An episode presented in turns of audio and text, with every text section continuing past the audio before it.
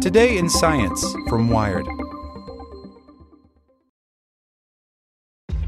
This episode is brought to you by ShipStation. You know, some things take a lot of work, like sending little robots to far off distant planets. And just as that's challenging, so too is running a successful e commerce business, especially when there's so much to do. So I want to introduce you all to ShipStation.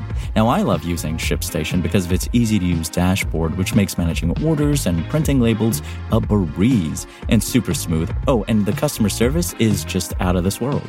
It's exactly what you need to help grow your business. Sign up for your free 60-day trial at shipstation.com slash technews. That's shipstation.com slash technews. This is the story of the one. As a maintenance engineer, he hears things differently. To the untrained ear, everything on his shop floor might sound fine, but he can hear gears grinding or a belt slipping. So he steps in to fix the problem at hand before it gets out of hand. And he knows Grainger's got the right product he needs to get the job done, which is music to his ears. Call, clickgrainger.com, or just stop by. Grainger, for the ones who get it done. Today in Science from Wired. A puzzling quantum scenario appears to violate a law of physics. By resolving a paradox about light in a box, researchers hope to clarify the concept of energy in quantum theory. By Katie McCormick. The quantum physicists Sandu Popescu, Yakir Aharonov, and Daniel Rohrlich have been troubled by the same scenario for three decades. It started when they wrote about a surprising wave phenomenon called superoscillation in 1990. We were never able to really tell what exactly was bothering us, said Popescu, a professor at the University of Bristol. Since then, every year we come back and we see it from a different angle. Finally, in December 2020, the trio published a paper in the Proceedings of the National Academy of Sciences explaining what the problem is. In quantum systems, superoscillation appears to violate the law of conservation of energy. This law, which states that the energy of an isolated system never changes, is more than a bedrock physical principle. It's now understood to be an expression of the fundamental symmetries of the universe, a very important part of the edifice of physics, said Chiara Marletto, a physicist at the University of Oxford. Physicists are divided as to whether the new paradox exposes a genuine violation of the conservation of energy. Their attitudes toward the problem depend in part on whether individual experimental outcomes in quantum mechanics should be considered seriously, no matter how improbable they may be. The hope is that by putting in the effort to resolve the puzzle, researchers will be able to clarify some of the most subtle and strange aspects of quantum theory. Mirror trick. Aharonov has described the situation in question as akin to opening a box full of red light low energy electromagnetic waves, and seeing a high energy gamma ray shoot out. How could this happen? The key ingredient is superoscillation, an effect that seems to contradict what every physics student learns about waves. Any wave, no matter how complicated, can be represented as a sum of sine waves of different frequencies. Students learn that a wave can oscillate only as fast as its highest frequency sine wave component. So combine a bunch of red light and it should stay red. But around 1990, Aharonov and Popescu found that special combinations of sine waves produce regions of the collective wave that wiggle faster than any of the constituents.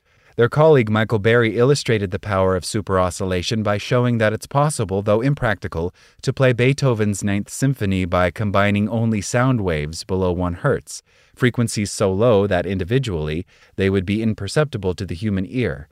This rediscovery of superoscillation, which was already known to some signal processing experts, inspired physicists to invent an array of applications, from high resolution imaging to new radio designs. Surprising as superoscillation is, it doesn't contradict any laws of physics. But when Aharonov, Popescu, and Rohrlich applied the concept to quantum mechanics, they encountered a situation that's downright paradoxical. In quantum mechanics, a particle is described by a wave function, a kind of wave whose varying amplitude conveys the probability of finding the particle in different locations. Wave functions can be expressed as sums of sine waves, just as other waves can. A wave's energy is proportional to its frequency. This means that when a wave function is a combination of multiple sine waves, the particle is in a superposition of energies. When its energy is measured, the wave function seems to mysteriously collapse to one of the energies in the superposition. Popescu, Aharonov, and Rohrlich exposed the paradox using a thought experiment. Suppose you have a photon trapped inside a box, and this photon's wave function has a superoscillatory region. Quickly put a mirror in the photon's path right where the wave function superoscillates, keeping the mirror there for a short time. If the photon happens to be close enough to the mirror during that time, the mirror will bounce the photon out of the box. Remember, we're dealing with the photon's wave function here. Since the bounce doesn't constitute a measurement, the wave function doesn't collapse. Instead, it splits in two. Most of the wave function remains in the box, but the small, rapidly oscillating piece near where the mirror was inserted leaves the box and heads toward the detector.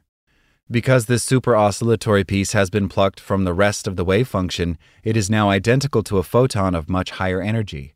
When this piece hits the detector, the entire wave function collapses.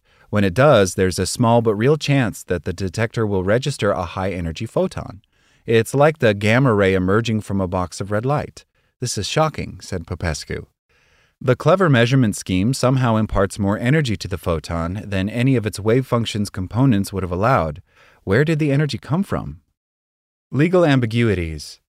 The mathematician Emmy Noether proved in 1915 that conserved quantities of energy and momentum spring from symmetries of nature. Energy is conserved because of time translation symmetry, the rule that equations governing particles stay the same from moment to moment.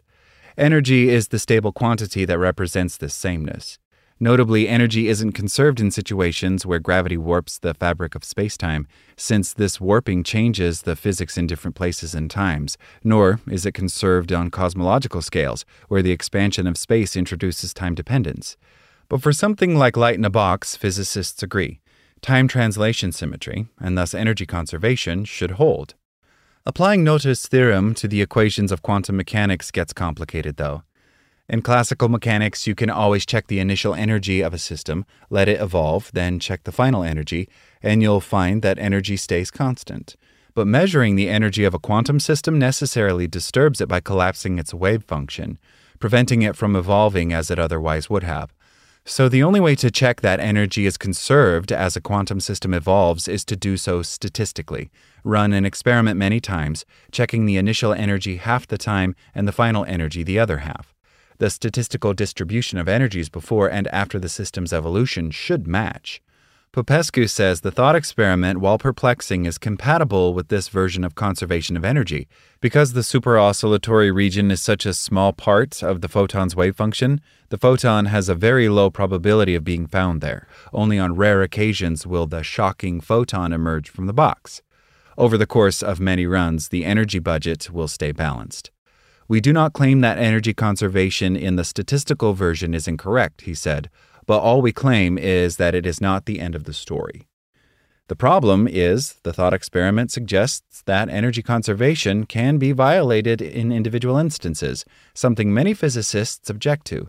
David Griffiths, a professor emeritus at Reed College in Oregon and author of standard textbooks on quantum mechanics, maintains that energy must be conserved in each individual experimental run, even if this is normally hard to check. Marletto agrees. In her opinion, if it looks as if your experiment is violating this conservation law, you're not looking hard enough. The excess energy must come from somewhere. There are a number of ways in which this alleged violation of the energy conservation could come about, she said, one of which is not fully taking into account the environment. Popescu and his colleagues think they have accounted for the environment. They suspected that the photon gains its extra energy from the mirror, but they calculated that the mirror's energy does not change. The search continues for a resolution to the apparent paradox, and with it, a better understanding of quantum theory. Such puzzles have been fruitful for physicists in the past. As John Wheeler once said, no progress without a paradox.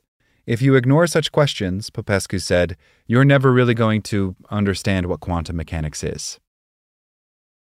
Original story reprinted with permission from Quanta Magazine, an editorially independent publication of the Simons Foundation, whose mission is to enhance public understanding of science by covering research developments and trends in mathematics and the physical and life sciences. Like what you learned? Subscribe everywhere you listen to podcasts and get more science news at wired.com/science. Hello, it is Ryan, and we could all use an extra bright spot in our day, couldn't we? Just to make up for things like sitting in traffic, doing the dishes, counting your steps, you know, all the mundane stuff. That is why I'm such a big fan of Chumba Casino. Chumba Casino has all your favorite social casino style games that you can play for free anytime, anywhere with daily bonuses. That should brighten your day a little. Actually, a lot. So sign up now at chumbacasino.com. That's chumbacasino.com. No purchase necessary. Group. Void were prohibited by law. See terms and conditions. 18 plus.